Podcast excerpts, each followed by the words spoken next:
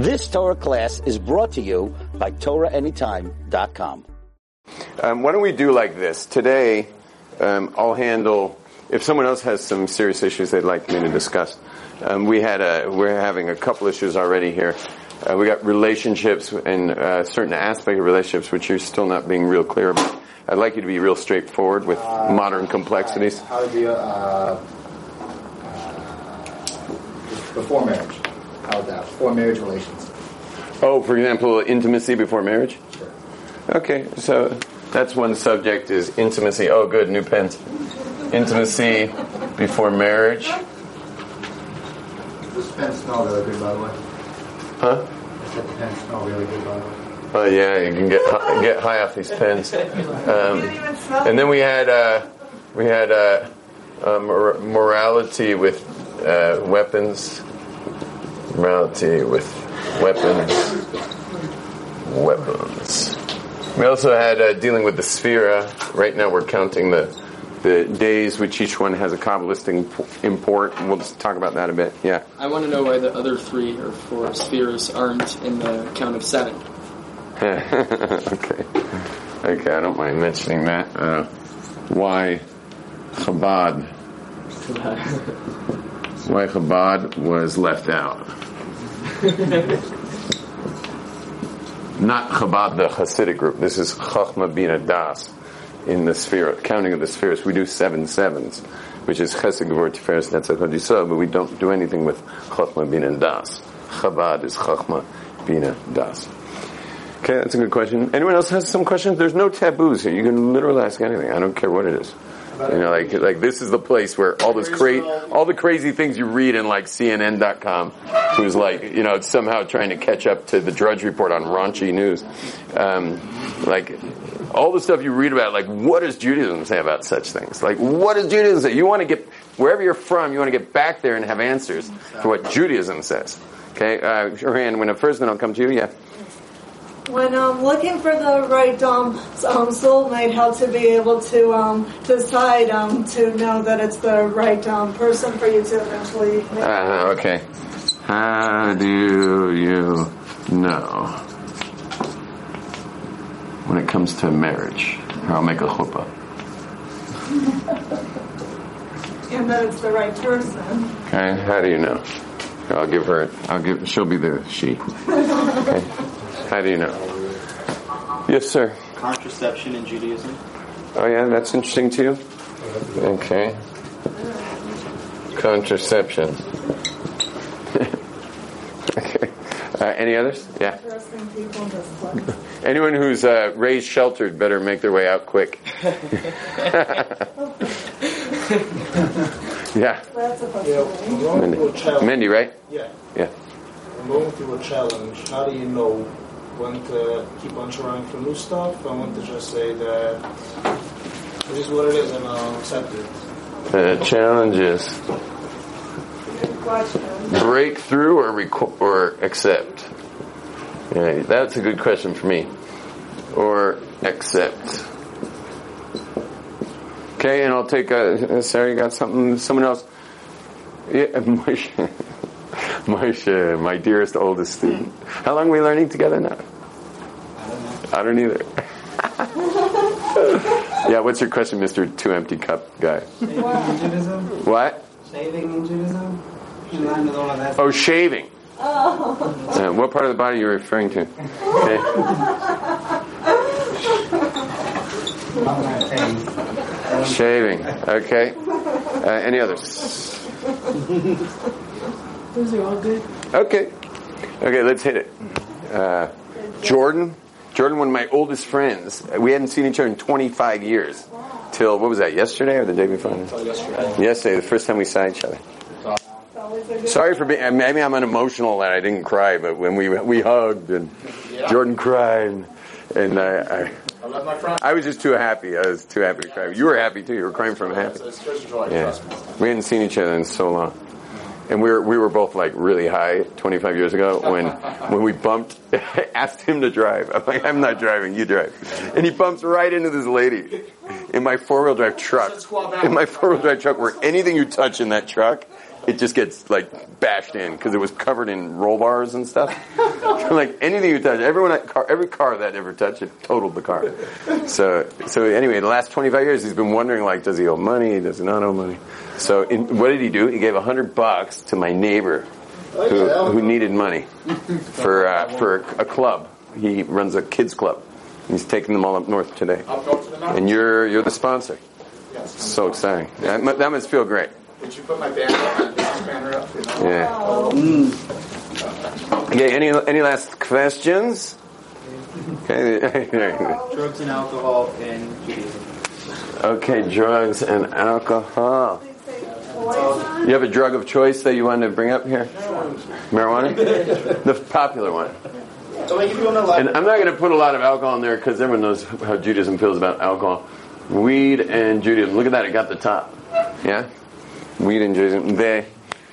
Um, it's so it's so interesting that uh, how we feel about alcohol. Oh my gosh, we are really pro alcohol. You know, it, I, I only found out a few years ago that Gentiles charge for alcohol at their weddings. What? Yeah, They do? Yeah. They charge? charge, What? charge. Yeah, yeah.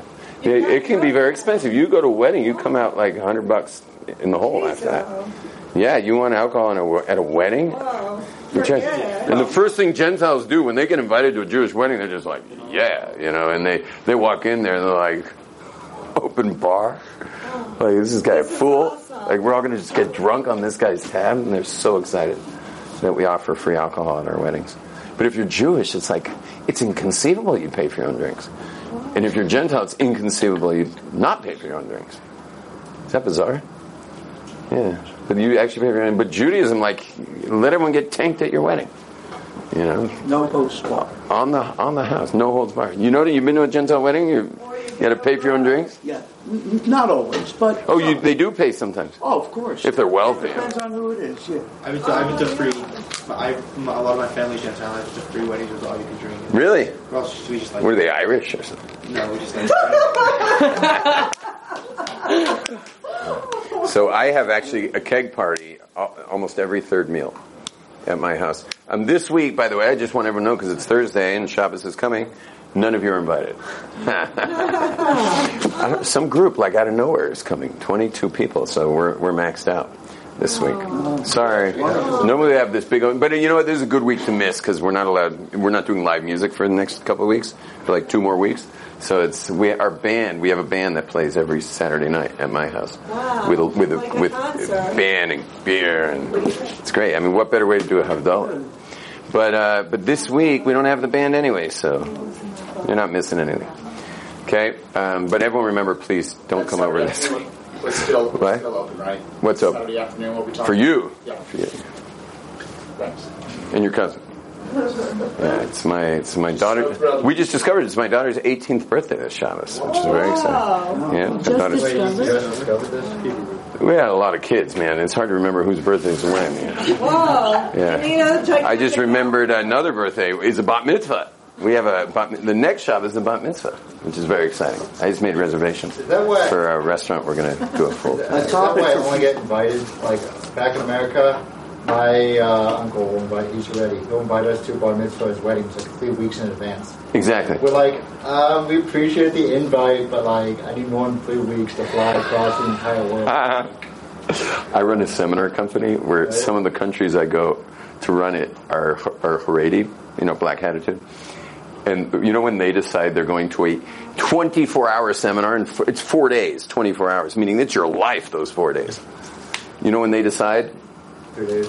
three days.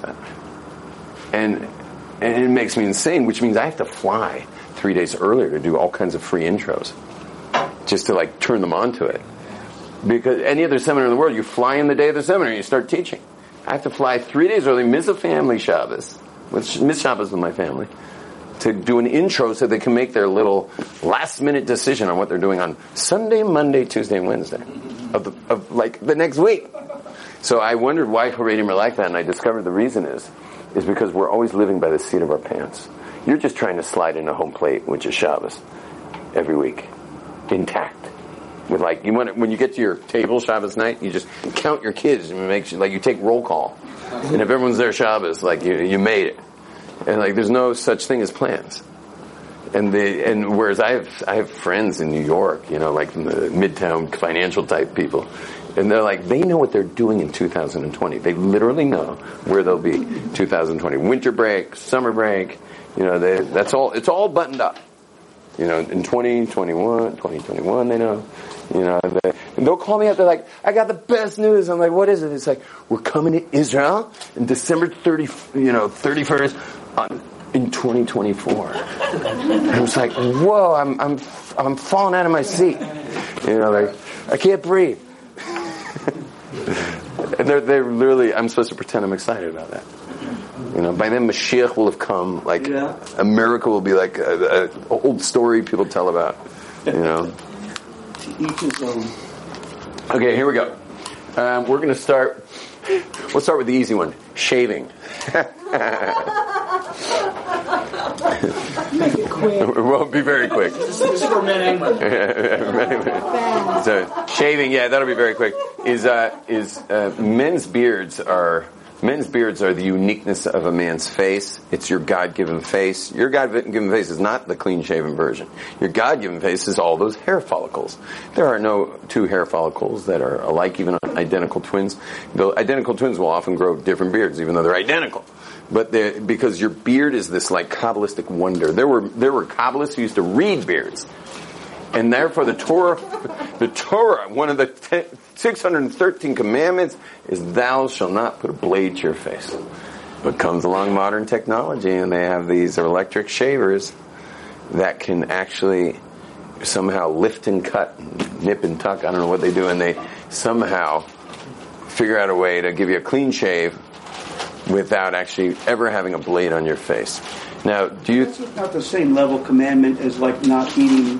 Like, it's the same as pork. But if, but as long as you, Lithuanians, for instance, different sects of Jewish people, some shave. It's okay. You're allowed to do it. It's just that anyone who's reading the Torah is going to get the sense that when God bothers making one of the 613 commandments to not put a blade to your face and not cut the corners of your, you know, your beard and stuff. Don't cut that stuff. Chances are, God's telling the Jews you should be having beards. That that's unique to the Jewish people that we grow our beards. Now you get Kabbalistic, it start, you, you notice the beards are tubular, hair on the top of the head, at least if you're Caucasian or Sephardic or whatever, but non-African. The hair on the top of the head is flat. It's flat. It's, it's also got some kind of hollowness to it, but it's flat. It's totally closed. And that's called like tuma. It's closed. Tuma means satum. It means it's clogged. That's the hair on the top of it. It has everything to do with ego. That's why women cover their hair after they're after uh, soon after they're married, meaning the next morning. The night of the marriage, they can dance away with their original hair. So wait, I thought married women have to cover their hair. No, it's a woman who now realizes how powerful she is, which she only finds out at about two in the morning when she discovers how powerful she is. Because she thought it was a male-dominated world, and now she just discovered it's a female-dominated world because she just saw her her new husband turn into a bowl of jelly. Yeah, and she sees who's got the power, and the power of a woman is in her hair. That's all that you can't tell when you're looking at a Corvette commercial or a Mustang commercial. You can't tell if they're selling hair product or they're selling a car from the lady sitting on the hood with her hair flowing around like that. And you'll notice, and guys, you should know, women check you out way before you check them out. They, you, you think you're like being sly, you know, checking out a girl. She checked you out way before you checked her out. And, but how do you know? There's a hint to know a girl checked you out. And the way you know a girl checked you out is she cannot help but touch her hair right after she checks you out. Every girl will touch her hair right after she, she can't help it. She'll just immediately touch her hair. Hair is the power of a woman. And after she's realized her power, which is the end of the wedding night, not the dancing, but the end of the wedding night, when she discovers her power, the next morning she has to start covering her hair. Why? What's the big deal? Women power, man. What happened to feminism? Like, shouldn't women have power? The answer is, not if they want a relationship with God. You want a relationship with God, He's the power. God's the power. Okay, you want you want a relationship with God, you have to be an empty vessel, not a full vessel. God's the power. God's the power of my life. I'm a pretty powerful person, but God's the power. And that's the same for women. Once they realize their power, they gotta now subdue it so they can have a relationship with God. Okay? And the more humble you are, the greater the relationship. Who had the, can you move your stuff so she can sit in that last seat? So you're not blocking her. Who had the most powerful, just put on the next seat. Okay. Who had the most powerful relationship with God in the world? Who was chosen to actually receive the law? Moses. What is the one thing we know about Moses? Not that he was smart. In fact, there's even ways you could read it out that Moses wasn't that smart. There were several things he just didn't even understand when God was giving it, teaching it to him. Humble. Yeah, he was humble. Relationship with God comes with humility. You got power. That's why for so many men, mincha is the worst prayer of the day. Okay, uh, shachris, when a man wakes up, okay, he's nobody anyway. Until someone calls him boss, he's a loser. Okay, and every man wakes up like a, you know, you can barely scrape him off his bed with a spatula when a man wakes up. You know, he hasn't put on his power suit yet. You know, so okay, shachris, every man will go in shachris and try to build himself up throughout the prayers, but mincha, we're in the prime of our day. We're in like we're we're the guy. And what happens? You could be the CEO of a Fortune 500 company. You go into the and they're like, "Oh, uh, you're seven. You're like, "Who are you calling seven? You know who you're talking to? Do you know who you're messing with? Yeah, they. But you're seven. No one cares. Mincha is one of the hardest prayers of the day because it just zaps you of your power. You you got to stop being Mister Guy and go pray mincha in a minyan. Minyan. Minions are rough on the ego, very rough on the ego. Now, um, anyway, so keep the beards. Uh, you are allowed to shave, like you were saying. You're allowed to shave. Got to have a razor, a shaver, an electric shaver that's prescribed by. You know, you go online, you can look up which ones are kosher. You can even retrofit them. In Israel, most of them come into the country retrofitted, or they come in and then they retrofit them. Um, and I've always had a standing deal. I guess I still will keep it up because it costs a lot of money. But anyone who's willing to go from a blade to a shaver, I will pay for it. Okay? Anyone's willing to quit the blade, it's going to itch like crazy for about three weeks. But yeah, anyone's willing to stop using a blade, and but and they promise for the rest of their lives no more blades, but they'll use electric shaver, which means I'm, I have a clean shaven beard. I don't care, clean shaven. But don't do it with a blade. At least don't at least don't break the Torah commandment. Okay, you break maybe the the feeling behind the commandment was God says have beards, but the actual Torah commandment, use a shave electric shaver. I got I'll cover. it. Okay, that's my standing deal. Okay, that goes online too. Anyone watching this? You want to go electric shaver? You promise? I got you covered. Okay. Uh, next is a. Uh, oh gosh, uh, this one I'm particularly good at. So uh, the other ones I'm going to have to wing it. What happens during Mincha? There's not a, a minyan. Not a minyan at mincha. You pray by yourself. Okay. Yeah, and you get to you can't do all the you know the kadosh kadosh kadosh business. There's no kaddish. Okay. Can't say yisgadav yisgadav. All right. There's stuff you miss out on. Ten men allow for certain things, but the most important thing about ten men is that when you space out, Mr. ADHD, you know, smoke too much grass, you know, when you space out on some of those 19 blessings, if you're with 10 men, it goes up anyway. If you're alone, no deal. Hits the roof. Boom. Hits the ceiling, bounces back. Prayers only work if you're concentrating. If you're not concentrating, you gotta have 10 men in the room. So we're careful to always pray with 10 men. Unless we just missed. And if we missed the minyan, okay. So pray by yourself and try to concentrate. But the, uh, but the, when you got 10 men in the room, your prayers go up no matter what. God never refuses the minyan, the prayers once you got the number 10 men in the room. So it's nice because then you can just space out and think about money while you pray. Okay? Just kidding. Now, um, regarding challenges, do you, when do you know, when you got a challenge, how do you know whether to keep pushing or whether to stop? Now, one rule of thumb, it's probably the easiest rule of thumb to know, is that if it's a mitzvah, push through. If it's a, what's called a reshus or a, an elective, if it's an elected thing, yeah, and you're seeing all the red lights, like it's like perfectly the street just lined up red lights for you and everything's getting challenged, back off. Back off. Just accept it, move, make a U-turn, move out. Okay? If you're doing a mitzvah, so everything, every challenge that comes your way, is called in, in Hebrew. The challenges are called minia, minia or minias, It's spelled like this. It's called a minia, yeah, or a miniot. Okay, so it, those same letters are neimus. Okay, it's the same letters as the word.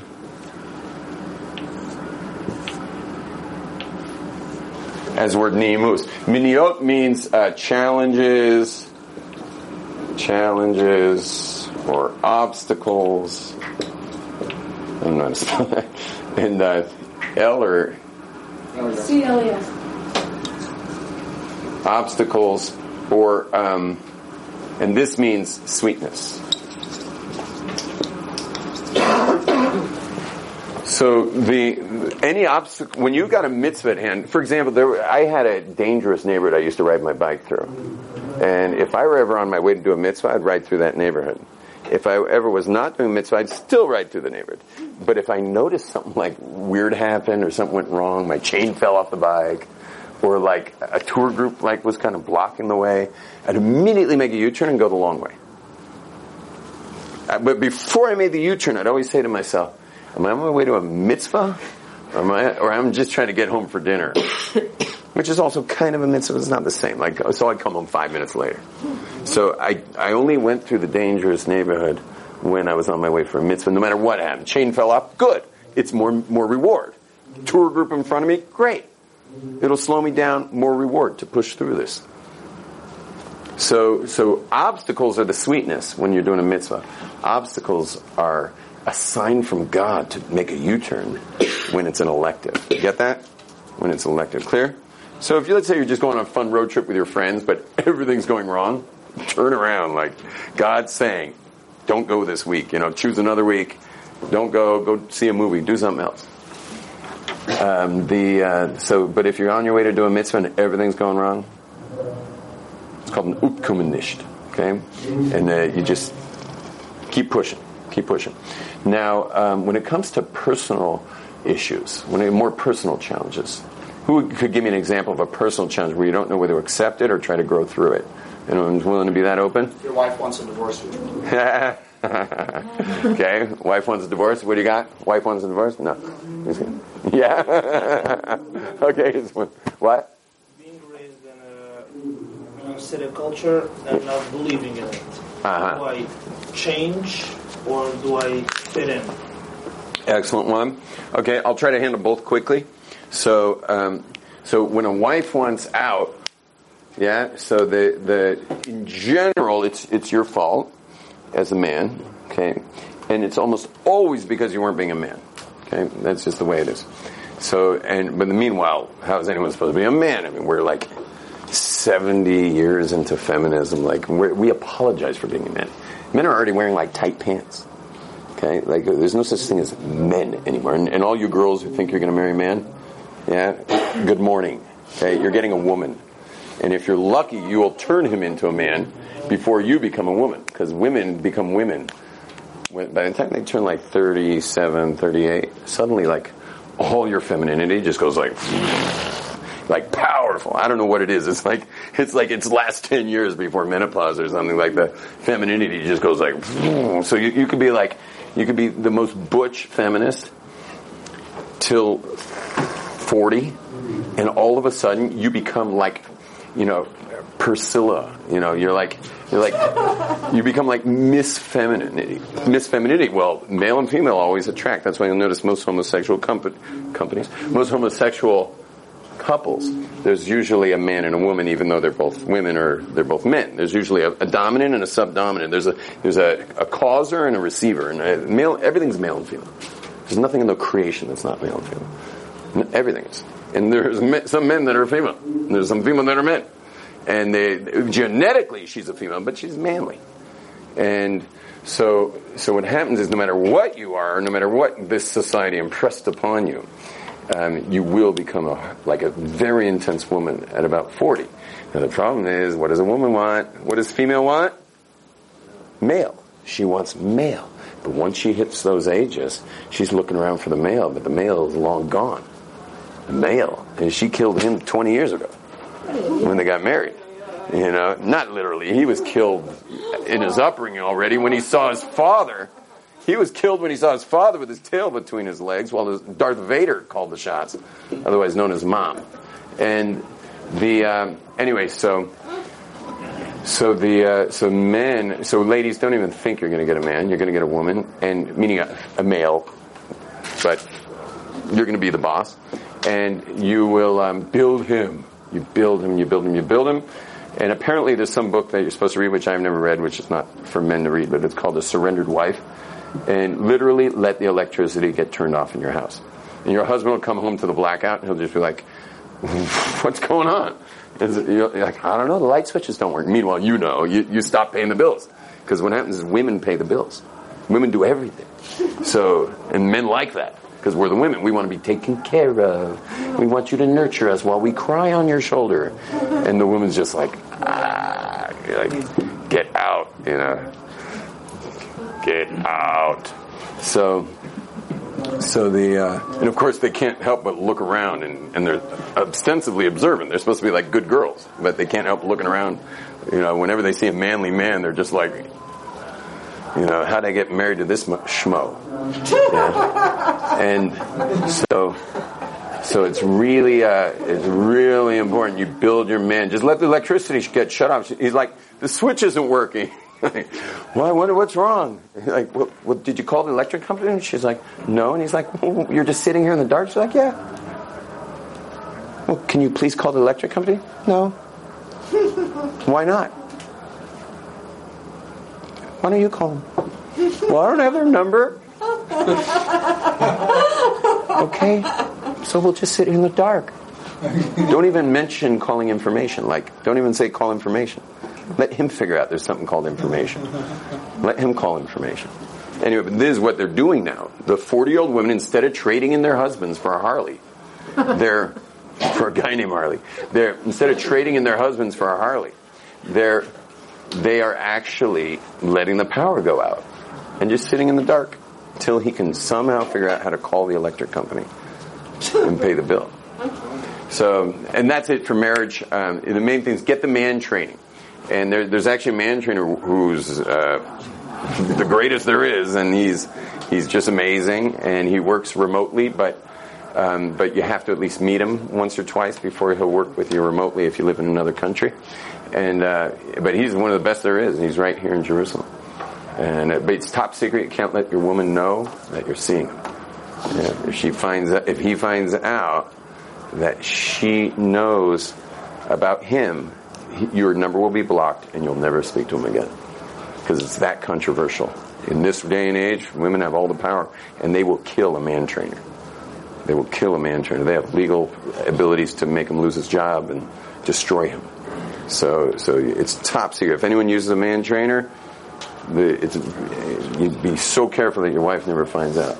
Do you think that the wife would want it? I know. I think that I who would want it. no? It's really hard for the women for the first like half a year Oh. to get used to the fact that there's a man in the house. Real quick, what are the traits of a man? The younger ones, the older ones are happy about it. What are the traits of a man according to this paradigm, this definition? So you get cowboy boots, frosty mug, beer, you know. Sensitive? no, not No. nonsense. Just kidding. I'm kidding. I'm kidding. I was just making no, that yeah, stuff no. up. It's too complex to ask. Oh wow. Okay. Start wearing tight pants. Not tight pants. Okay, so we're not going to discuss that. It's too much. Okay, Okay, uh, just one more thing. I'm going to answer the other challenge, and uh, and then I'm going to start moving faster through the questions. Just one thing, please don't let me forget. Um, Ezra, you mind being the collector today? We feed a we feed a family for Shabbos. At this class, the Thursday class, we feed a family for Shabbos. So Ezra's going to be the point man. The, the, the man just poked his head in, which I forget every week unless he pokes his head in. So he just poked his head in. So we feed that family. Whatever we give them, that's what they eat. Okay, so sometimes we have a couple hundred shekels, sometimes we only got to a hundred. But anyway, give a five, give a ten, give a fifty, a hundred, whatever. Okay, now, um, the other challenge you said was, what did you say that challenge was? Living in a Haredi home. Oh, yeah. So someone who grows up Hasidic and no longer believes in that lifestyle, um, it's it's better that they do. Um, they stay in the clothing, They should keep their keep their uh, general appearance. If they've already changed it, okay. So the, it's a bigger deal. If they're going to go back to it, not go back, they got to speak to someone privately. But uh, better to stay in the in the uh, external clothing of it. But what they should do, ideally, is become what's called chazal, become a chazal yid.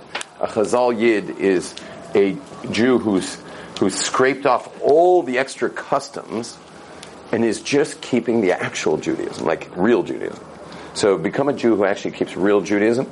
Keep the clothing though, keep the payas if they got payas, keep the hat and all that stuff. Do you have to now? Do you, does your hat still have to be glued on full time? Okay, you, don't have to glue it on anymore. You know, you can move into uh, what's called um, what's called relative uh, versus absolute clothing requirements. For example, relativists say that if it's beach time, you don't wear a black hat and a long coat. You wear a bathing suit.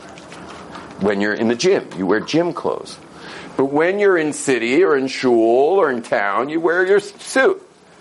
But you can go hiking in Israel and find people hiking in the hot sun with hats and long coats, hiking, hiking or bike riding.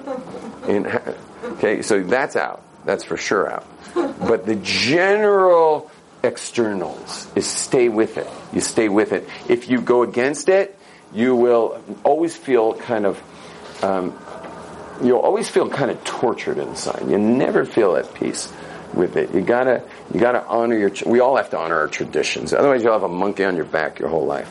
We all have to honor our traditions. Whatever your parents gave you, you gotta honor it. You have to honor it the way they honored it? You have to push your kids the way they pushed you? Not at all. But a, a tacit honoring, a, a, a basic honoring of those traditions. Now, if something really will make you break out in hives and you'll start throwing up all over everybody, that's out. You gotta, but, but anything short of throwing up, you continue. You continue in that tradition. Clear? What about emotional throwing up? Emotional what? Emotional throwing up. I'm saying the stuff that is really going to make you freak, that, so stay away from that. Maybe someday you'll go back to it. But don't worry about that. Just the gener- very general honoring of Masora, of tradition. Okay? You don't want to not do that, otherwise you'll be one of these guys who's so not at peace with himself. Because it's so ground in you. It's so, you know, it's in you. You can't get out of it. That's your whole issue. You can't get out of it. So stop trying to get out of it and start honoring it in a general way. Not in all the specifics. Forget the specifics. Just general. Now, um, okay, uh, contraception in Judaism is much more popular these days, um, just because people have lost the wherewithal. Not everybody, but so many people have lost the wherewithal to go without birth control. To have kids in a way where there's a kid coming every year and a half to two years requires a, that you're built out of really, really solid stuff. Like, who in the world's built out of such things anymore? I mean, you'll go crazy. Most people today, if they tried to go no birth control and just started having kid after kid after kid, most people today would fall apart. And that means now there's like all these kids that are being raised by, by a home that fell apart. So what you do, we, when it comes to contraception, you have to speak to a rabbi about it. Each time you have a kid, you go back to the rabbi a year later when you're about year into nursing. Speak to the rabbi. Is it time? Is it not time? Meaning your rabbi. The rabbi who knows you very well. He knows your stuff. He's dealing with you all the time. So that rabbi you speak to and you, and you, um, figure out is it time for another kid or not time for another. and then there's also amounts of kids. So let's say you waited, you spaced the kids out, but you got to four. And you just feel like you can't handle five. So you speak to the rabbi, you say, we, we, we're at, we're like, we're barely holding on at four. So the rabbi will say, so then you're gonna have to wait to see if there's a fifth coming. And there's no fifth coming unless like you suddenly feel and then you come talk to me and we'll discuss it. And maybe you'll have a fifth kid. Now this, what I'm saying to you may sound like totally normal, but this is brand new. I'd never say this. In the past I would never say this. But we've come to a point where we have to. We have no choice anymore. People are not built out of what it takes. Now, are Jews still going to have double or triple the amounts of Gentiles? Or secular Jews? For sure. Jews who keep Torah are definitely going to have at least, you know, let's say Gentiles or secular Jews will have, uh, you know, point, I don't know, a little less than two kids. um, per family. So we're going to definitely have four. You know, Canadians still have three. Um, and then there's, uh, and then there, so so up to uh, up to uh, you know four kids, five kids. But once you see you're over the top. Now, my wife and I decided to to go until I mean, not that you're asking, but but we just we we're from we're built of different stock. We're 20 years older than all you people. We're from a different realm of reality. So we said we're going to keep going. We're just going to keep going until we can't handle it anymore. And then once we can't handle it anymore, we're going to have one more. So what are you on now? No, we we had to. We're at eight, but but the uh, but but really seven. We said okay, we're we're about to freak, so we'll have one more. But don't try that. Don't try that. Get get. You should be managing well so that your kids are going to come out healthy as adults. Okay? Yeah. Um, By the way, our, we're doing great, and thank God we had that last kid because we had no idea what was about to come, and some like really intense times happened in our lives. And this kid was the savior of the family. like he was this constant joy for us when we we all went through such a heavy thing, and we always had this one kid who was this tiny little sweetheart and so pure and so perfect. And we all just kind of, he was our light for what we went through. And also I got to name him after my Rebbe, Rav Noach Weinberg, the founder of Aish HaTorah. And uh, this, this baby was, the, got the name of Rabbi Noach Weinberg. Okay, um, no more question right there.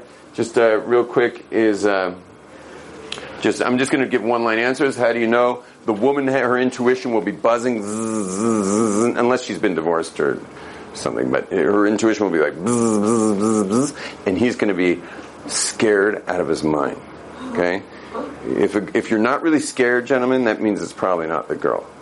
You got to feel scared.